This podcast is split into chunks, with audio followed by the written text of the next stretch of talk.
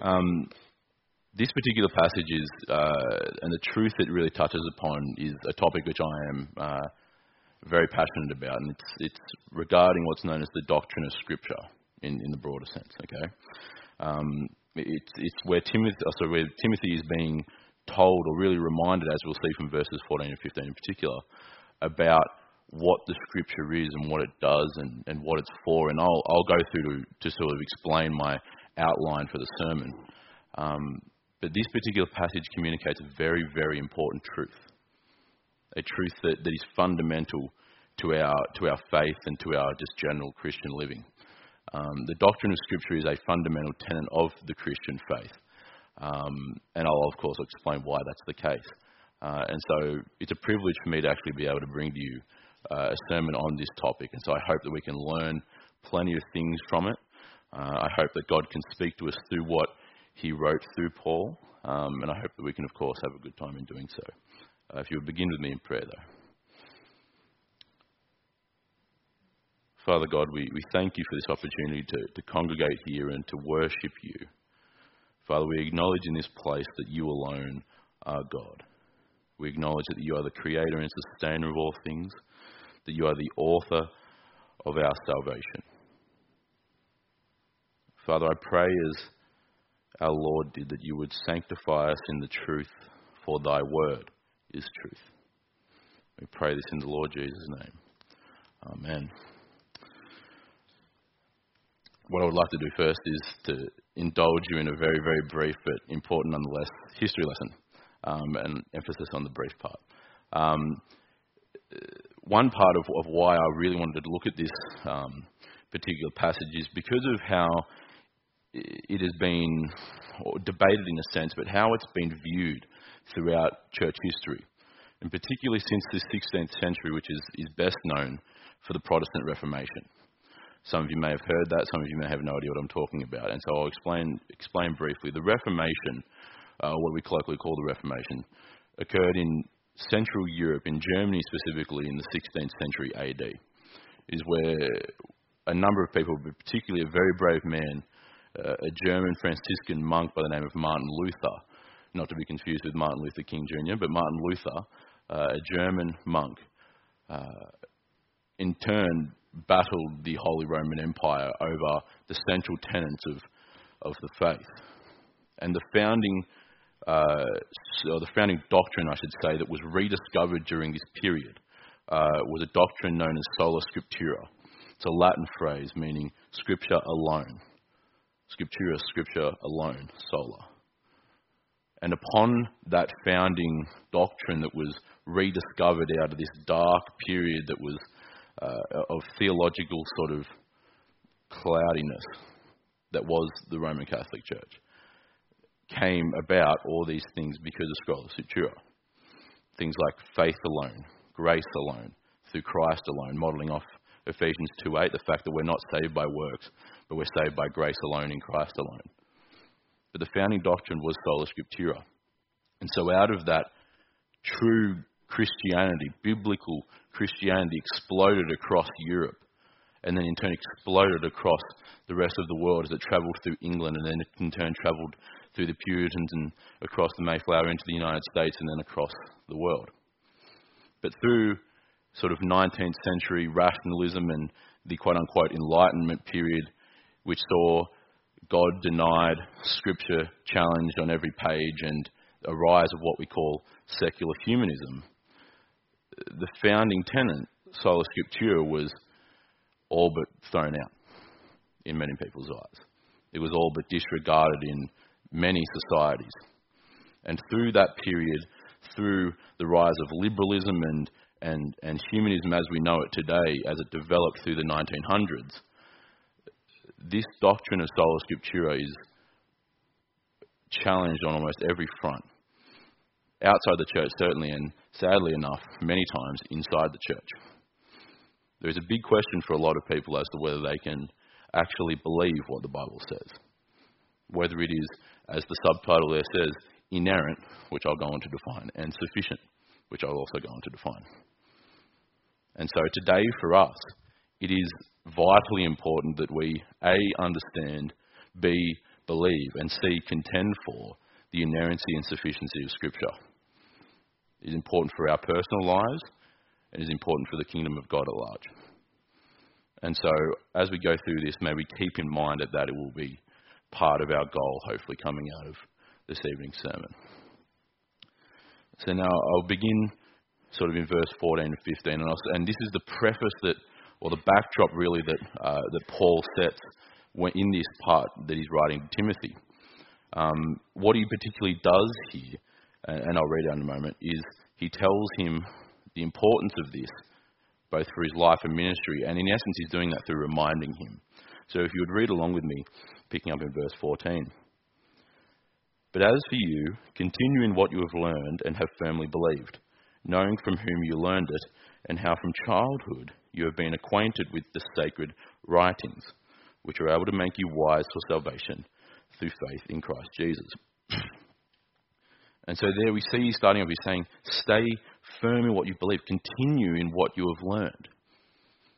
He's telling Timothy, who in, in particular, if we think of his ministry life, is just leaving the train station, whereas Paul is nearly at the end. He can see the finish line. So this is a wiser, older man of God instructing a younger, when I say younger, I don't necessarily mean a teenager, but a younger man of God in the way that he should go. But you notice what he says. He doesn't say, hear this new teaching that will just leave you gobsmacked because you've never heard it before. He says what? He says, continue in what you have learned and have firmly believed. It's past tense. Why? Because Timothy, as we see from the greater scope of the New Testament, he learned this. He learned the faith. He was taught the scriptures from his grandmother and his mother. Faithful women of God who taught Timothy and brought him up in the ways that are true and are right and are godly. And he's appealing to Timothy here to remember what you've remember what you've been taught. Remember what you've believed. They taught you these things because they cared for your soul. They cared for your soul. And they taught you the truth that is necessary for your life. And so, first off, I want to remind us that, especially, uh, especially people my age, younger people, we should never ever negate the truths and the biblical truths that our parents so faithfully taught to us. Our parents, our Christian parents, have been faithful to raise us in, and teach us in the ways that we should go. And so we should remember that they're not just silly old farts who have no idea what it's like to be a millennial. Our parents are wise. Okay?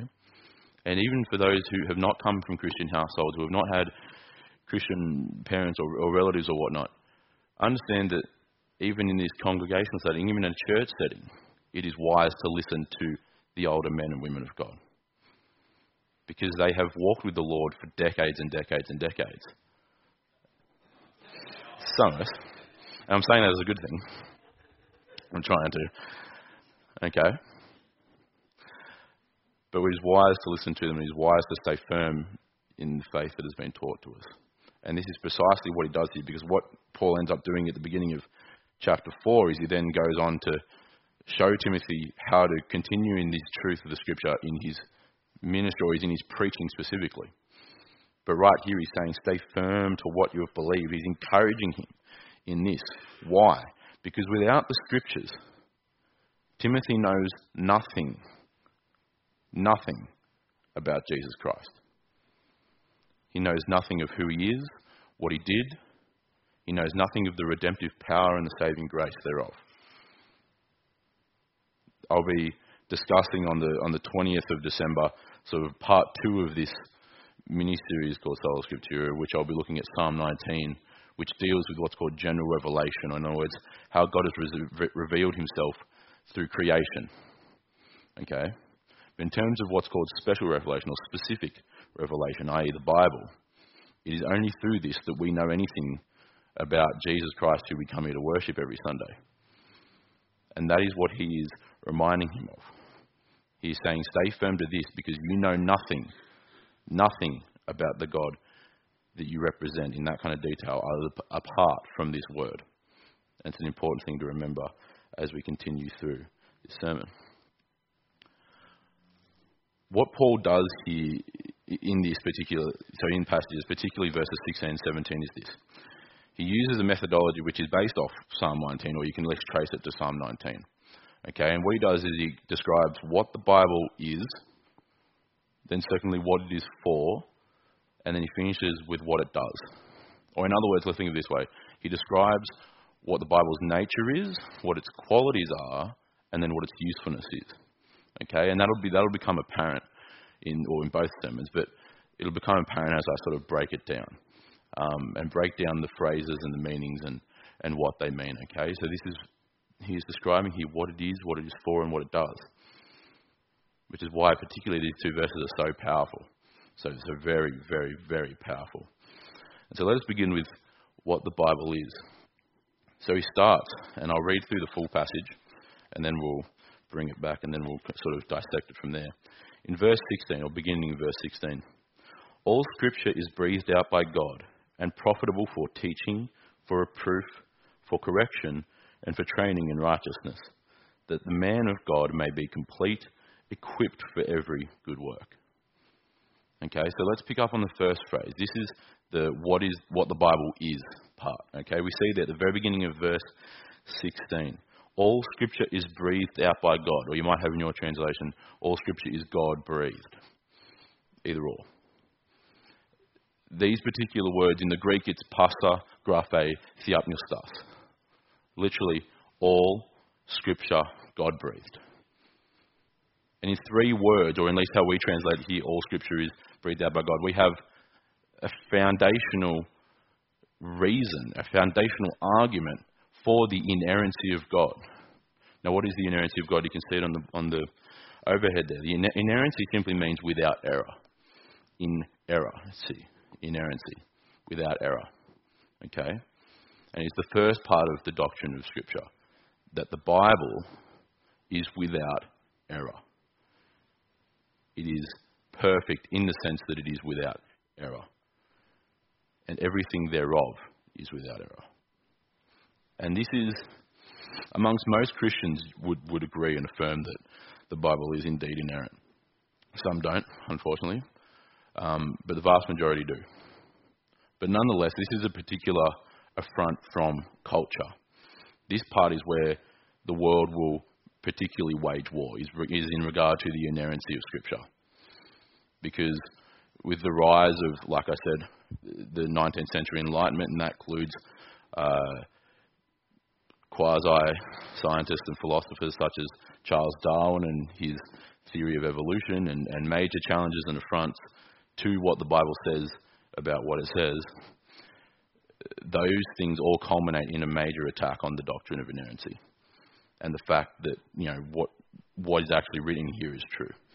Okay, and so that's the first point we need to understand is that by God saying through Paul that all Scripture is breathed out by Him, he is making some very, very major claims to the inerrancy. Okay? And now we'll go through and look at particularly what, what comes from this, which is what's also called the doctrine of plenary verbal inspiration. And I'll make it very simple by explaining those terms. Okay? They're easy to understand. So the word plenary just simply means all. Okay? And it's derived from that first word, pasa. All. Literally all. Okay? And so what we have here is an explanation from Paul that all Scripture, or you could translate at the same time, every Scripture, is God breathed. No matter which way you go with it, either all or every, it's still saying the same thing. If you were to translate it, and there's a very good reason why we do, to say all Scripture is God breathed, it is saying that every single part of the 66 books of the Bible are inspired, they are God breathed, all of them.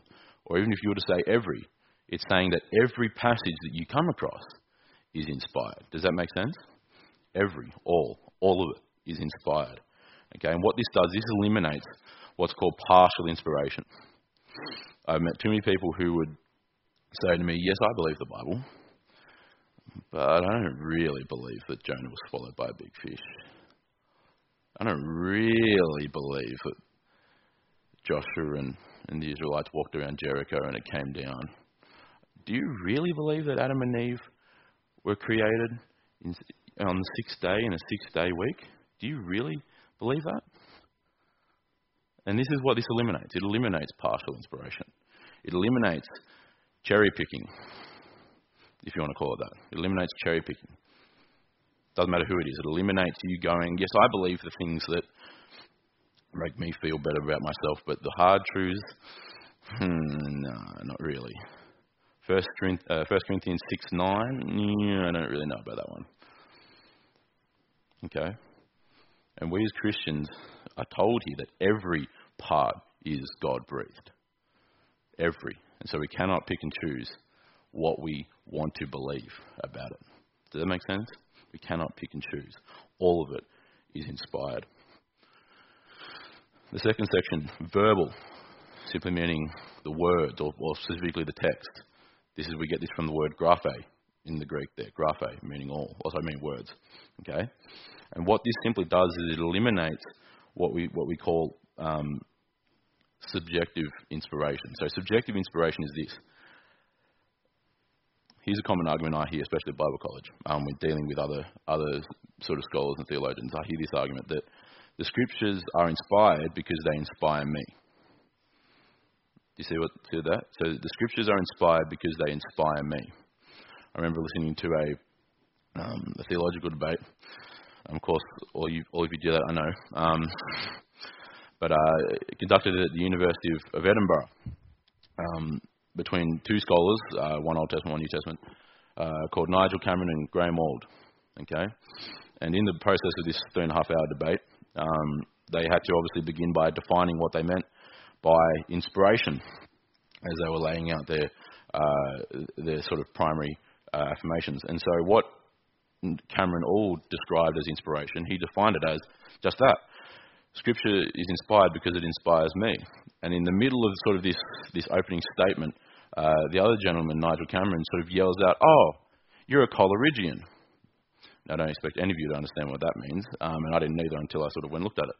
Uh, and, and everyone was sort of looking at going, and what are you talking about? And he said Samuel Taylor Coleridge. He was a 19th century existential, existential philosopher, and uh, he described that same erroneous philosophy that you've just said. Everyone's known it's been wrong for centuries. okay? And so the point is that you can't have this view that the ideas of Scripture are inspired. There are very subtle differences between believing that the text is inspired and that the ideas are inspired. And you'll see throughout this whole thing that it's very important as to what our terminology is on a lot of this stuff. Because our terminology and how we actually understand things and define things can either keep us on track or can move us one step or one step you know, to the left or the right. But one step to the left or the right on this stuff can be in error. Okay? And so the ideas of Scripture are not inspired. It's the text itself. It's the text itself. And what that stops is it stops people from doing what John commanded us not to do in Revelation chapter 22, which is add or subtract. Because if we believe the ideas, just the ideas of Scripture are inspired, then what's the problem with changing the wording? What's the problem with changing, uh, you know, and saying, oh, look, that could be rewritten a different way how I feel it is? Subjectivism. Okay? I'm not talking about translations here either. I'm talking about the actual uh, documents that it was written in, the actual Greek and the Hebrew and the Aramaic. Okay? And translation's a different issue, which I suppose you can come and talk to me about after, because I'm not particularly addressing it here. Um, but the actual, the actual Bible, the text itself, is inspired. It's the verbal, it's the word, it's not the ideas thereof. Okay? And then the third part of this inspiration. It's a plenary verbal inspiration. We get this from the word theopneustos. Theos meaning God, neustos meaning breathed, sort of with a nuance of the spirit, but breathed. God breathed. Okay, and that's what it literally means. And we see there that that is a very important part. And all that Paul's doing here is he's simply quoting from what Jesus said. All these ideas that he's getting are not original in that sense. He's simply reiterating what Jesus himself taught. You might remember in Matthew 4, verse 4, that Jesus said what when he was tempted by Satan? Man shall not live by bread alone, but by every word that proceeds from the mouth of God. Every word God breathed. And it is the same word that God spoke, in, in the same way that God spoke the world into being, that he spoke his word And it is also in the same sense that it is the Word made flesh who spoke into being his redeemed, his redeemed people. God spoke the world into creation, and every word that proceeds from his mouth is true. We see in Numbers 20, uh, 23 that it says, God is not man that he should lie, or a son of man that he should change his mind. He's using the, the term son of man not in the, in the deitic sense, but in the human sense. God is not man that he should lie. God cannot lie. This is also backed up when the writer of Hebrews writes, uh, imp- because it is impossible for God to lie, we who have fled for refuge might have strong encouragement to hold fast to the hope set before us. This is consistently said. It is impossible for God to lie. Why? Because He is truth. He is by very nature the definition of truth.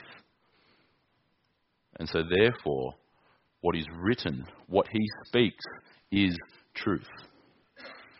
That is what plenary verbal inspiration means. That is what Paul means when he says "Pasa graphe theopneustos," when he says all Scripture is God breathed.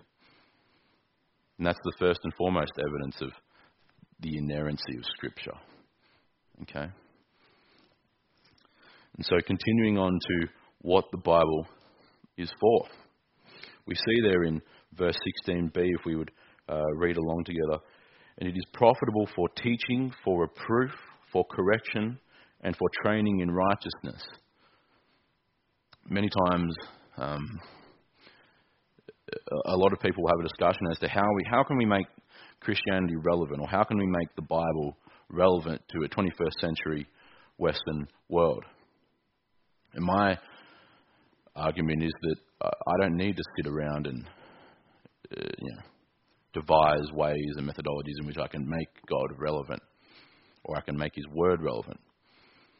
The Bible is absolutely relevant to you in and of itself. And more than that, it is more than just relevant, it is profitable. Profitable.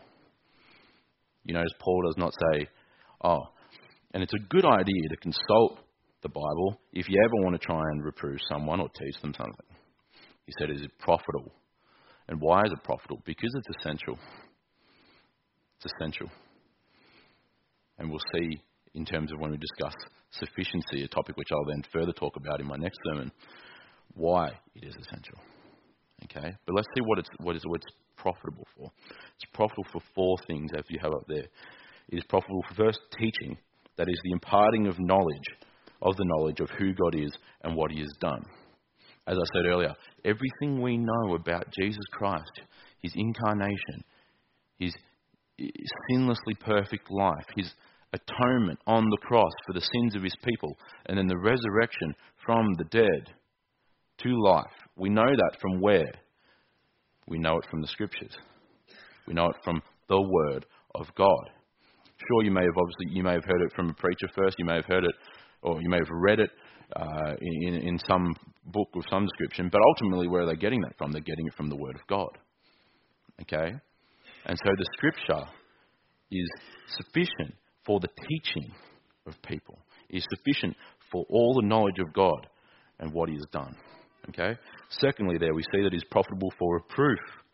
That is the identifying of and warning against false beliefs and false behaviours. So, reproof, this scripture, of course, it encourages us and it spurs us on to, to godly living, but also what it does is it reflects to us the darkness that is in us. It reflects to us the, the evil deeds of our own flesh. Never has anything in this world ever cut me to the core like the Word of God has. Uh, I mentioned in brevity 1 Corinthians 6 9 about those, a description of those who will not inherit eternal life. It's a hard passage to read. Why? Because it's the truth.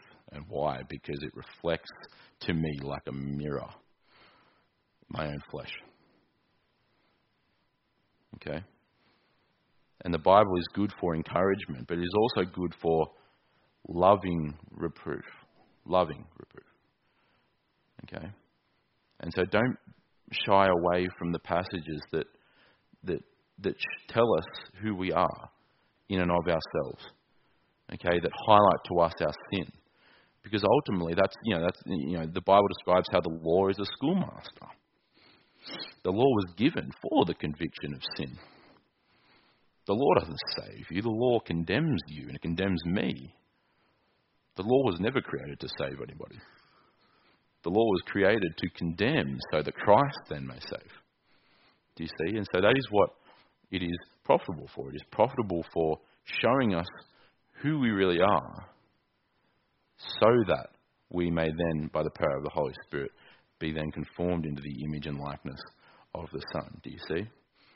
It is also profitable for, you know, for a pastor or ministers or elders to then come to people if they are living in sin and say, you know, and highlight to them that sin. Okay, and so that's not a bad thing. I want to make a point of that. It's not a bad thing.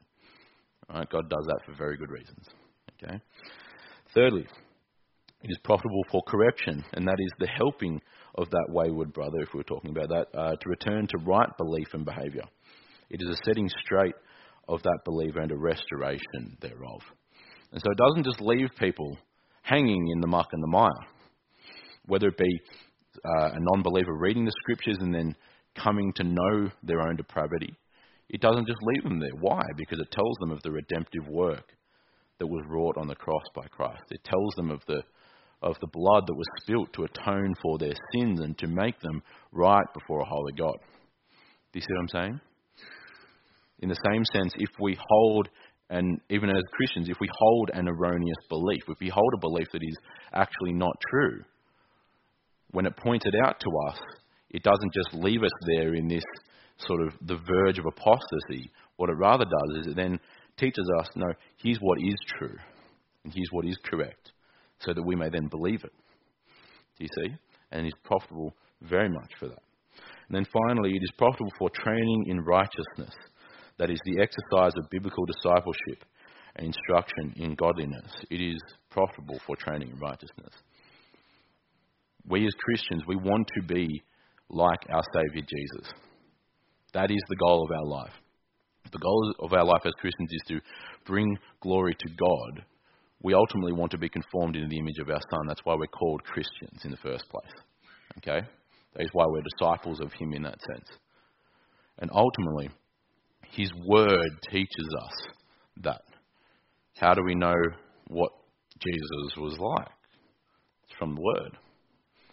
How do we know what God as a triune God is like? Well, we see that through the Word. We see His qualities, His character, who He is, what He's done. Okay?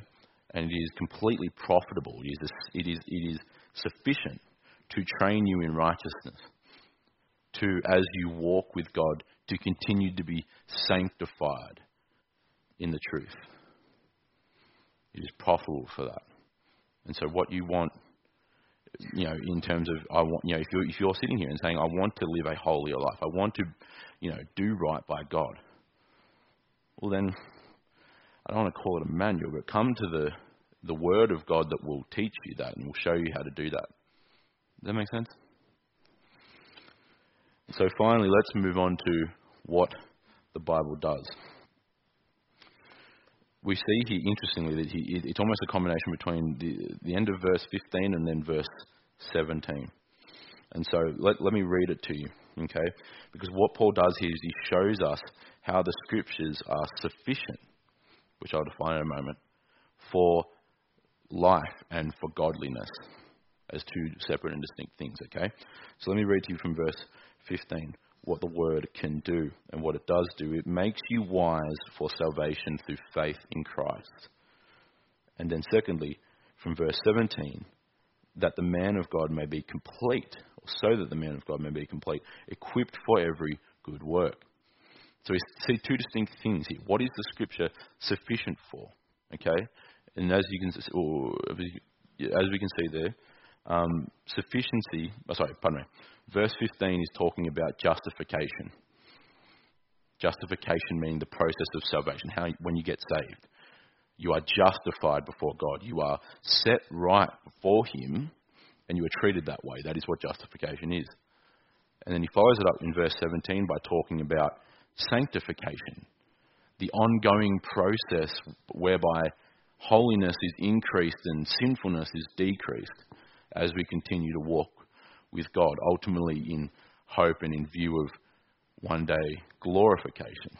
Or, in other words, where we are made sinlessly perfect, either when we die or when Jesus returns, whichever one may come first.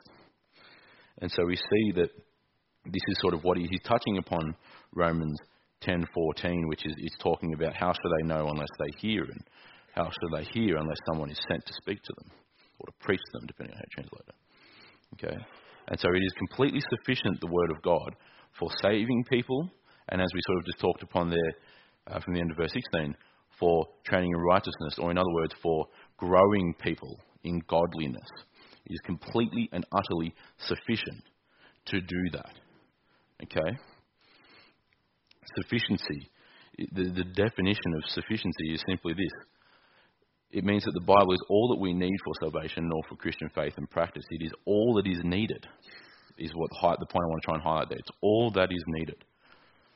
There is no need for, how would I say, not to diminish their value in a sense, but there is, you don't need the top 10 Christian books of 2015 written by whatever various author. You don't need it. Not saying they're not helpful in regards, but you do not need them. Okay? In the same sense, you don't need to go and consult psychics or mystics to try and find out, you know, your future or to try and find out what God wants from you know wants from you or this and that kind of stuff. You don't need to consult them. We're commanded not to, but why? Because we do not need them. The scripture is all that is needed for salvation and then for Christian faith and practice. Do you see that? It is all that is needed. And is also uh, sufficient in the sense that it is complete. And I'm beginning to round up here. Okay? It's sufficient in the sense that it's complete. Complete, meaning it is culminated. It is wholly complete. What I mean by that is this there is no sort of ongoing past past the, the, the, finishing of John and or the revelation written by John. There is no ongoing divine revelation. Obviously, we understand that the scriptures were, as Peter describes in Second Peter first, uh, so Second Peter one twenty one, that holy men of God wrote or spoke as they were moved along by the Spirit of God. Okay, and so the Bible is constructed of God working through his people, God working through his authors. It's kind of like this. You've got, um, in the same way that you might write a letter, is it yourself or it is the pen that is writing? The answer is obviously it's you.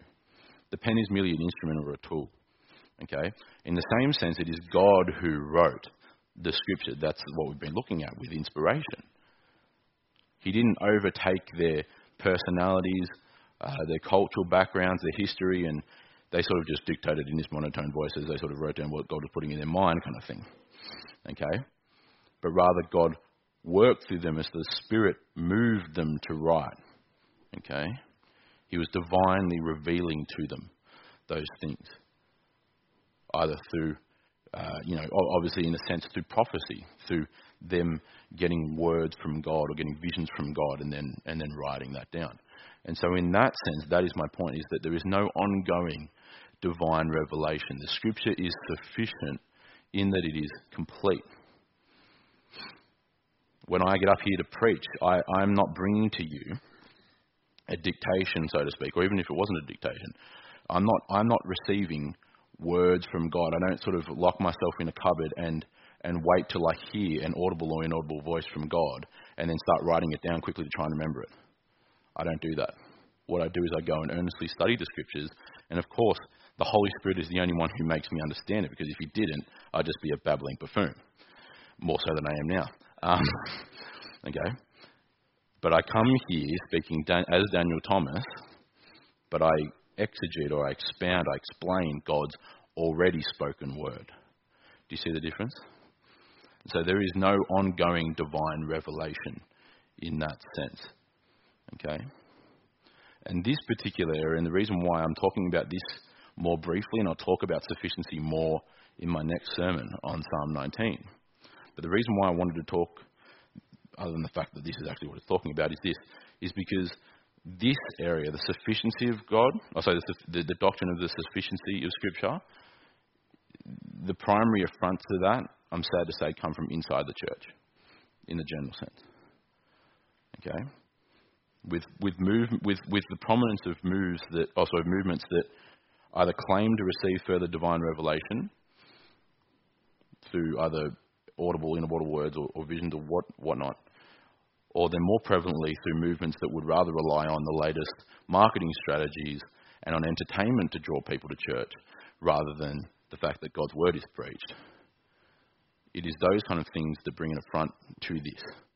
Because by doing such things, by and I'm not I'm not talking about anything in particular, I'm talking in a very general sense here purposefully, but by relying on those things to either increase godliness or to bring people to salvation, by relying on generally worldly methods to do those things as opposed to the fact that Scripture is sufficient, it shows that that those people, those movements, don't believe that Scripture is sufficient. Because it's ultimately saying, without even speaking, that the Bible's not useful to do what it says it does. It is not useful to save people. We need, um, you know, all these entertainment aspects so that we can set proper moods and stuff. At the same time, you know, people, you know, if they want to get blessed, will come to me because I'm the one who hears directly from God. I hear and I can tell you what's, you know, you need to be doing next week, or I need to, you know, I need to, I'm here to tell you that that blessing is just around the corner if you just sow that thousand dollar seed into my ministry.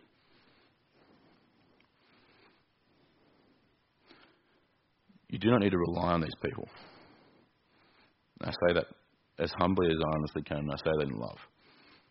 Do not feel that you are less spiritual, or that you are less in connection with God, because you see people that claim to hear from God every other week and claim to do all these things that I'm sorry, they are for the apostles and for the prophets. And then you see yourself and go, well, why don't I hear audible words from God? Because I know too many people that have either deserted their faith or are continually in a state of condemnation because they don't receive these things or they see people who claim to receive these things.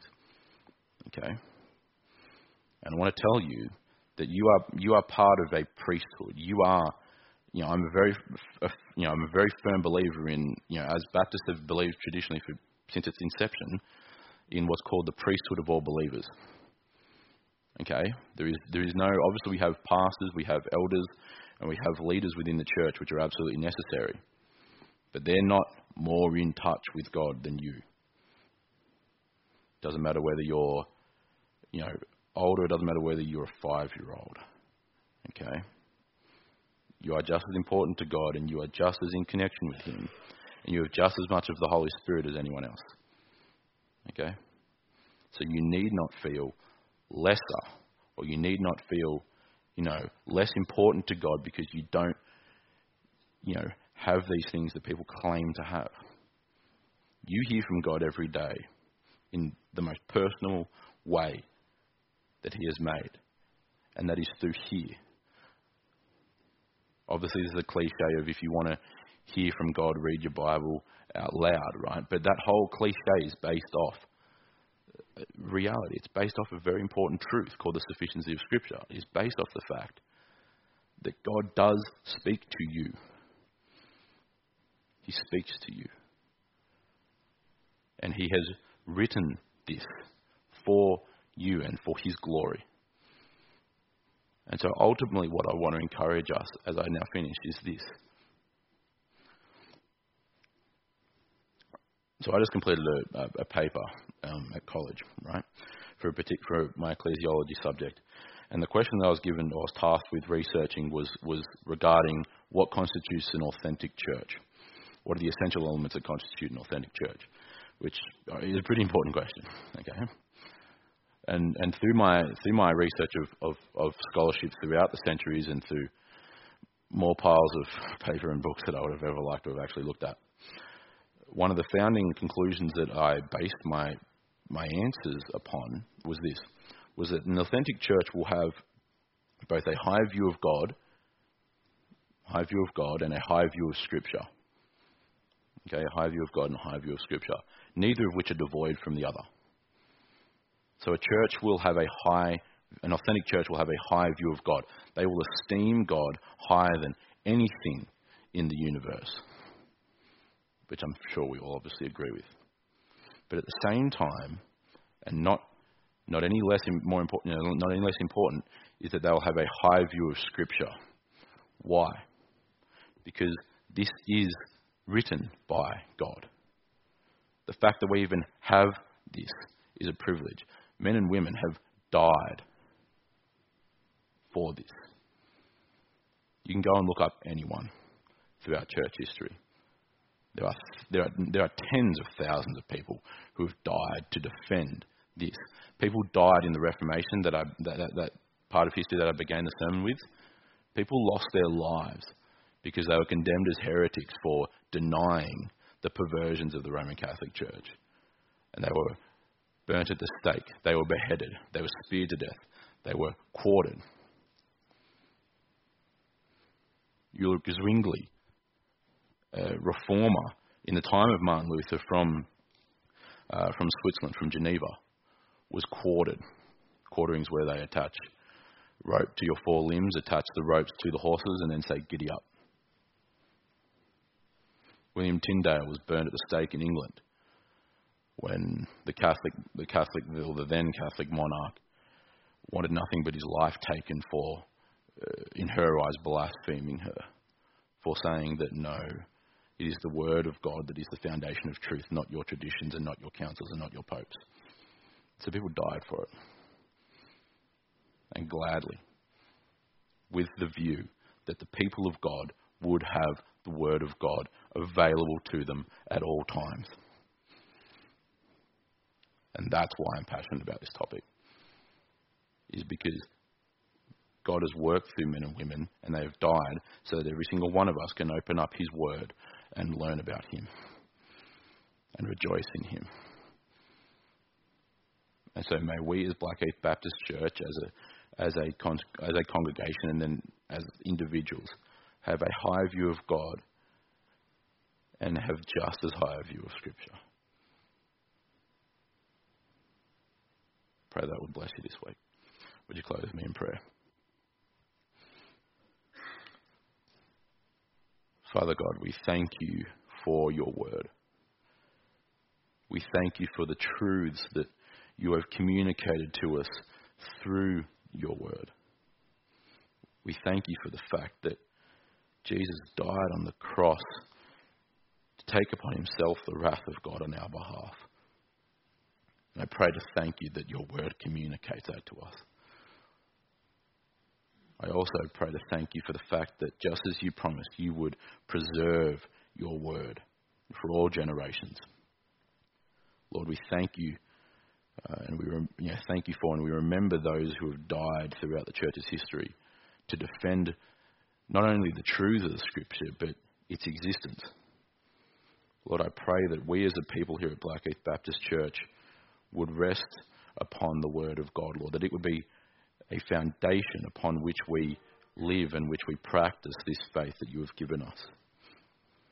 Father, I pray that our, our souls may rest assured in the fact that this word is without error, for you yourself are without error. May we rest upon the fact that it is sufficient for salvation and for Christian living, because you yourself are sufficient. Father, we praise you and we thank you for all of these things. In the name of the Lord Jesus Christ, who is the Word of God. Amen.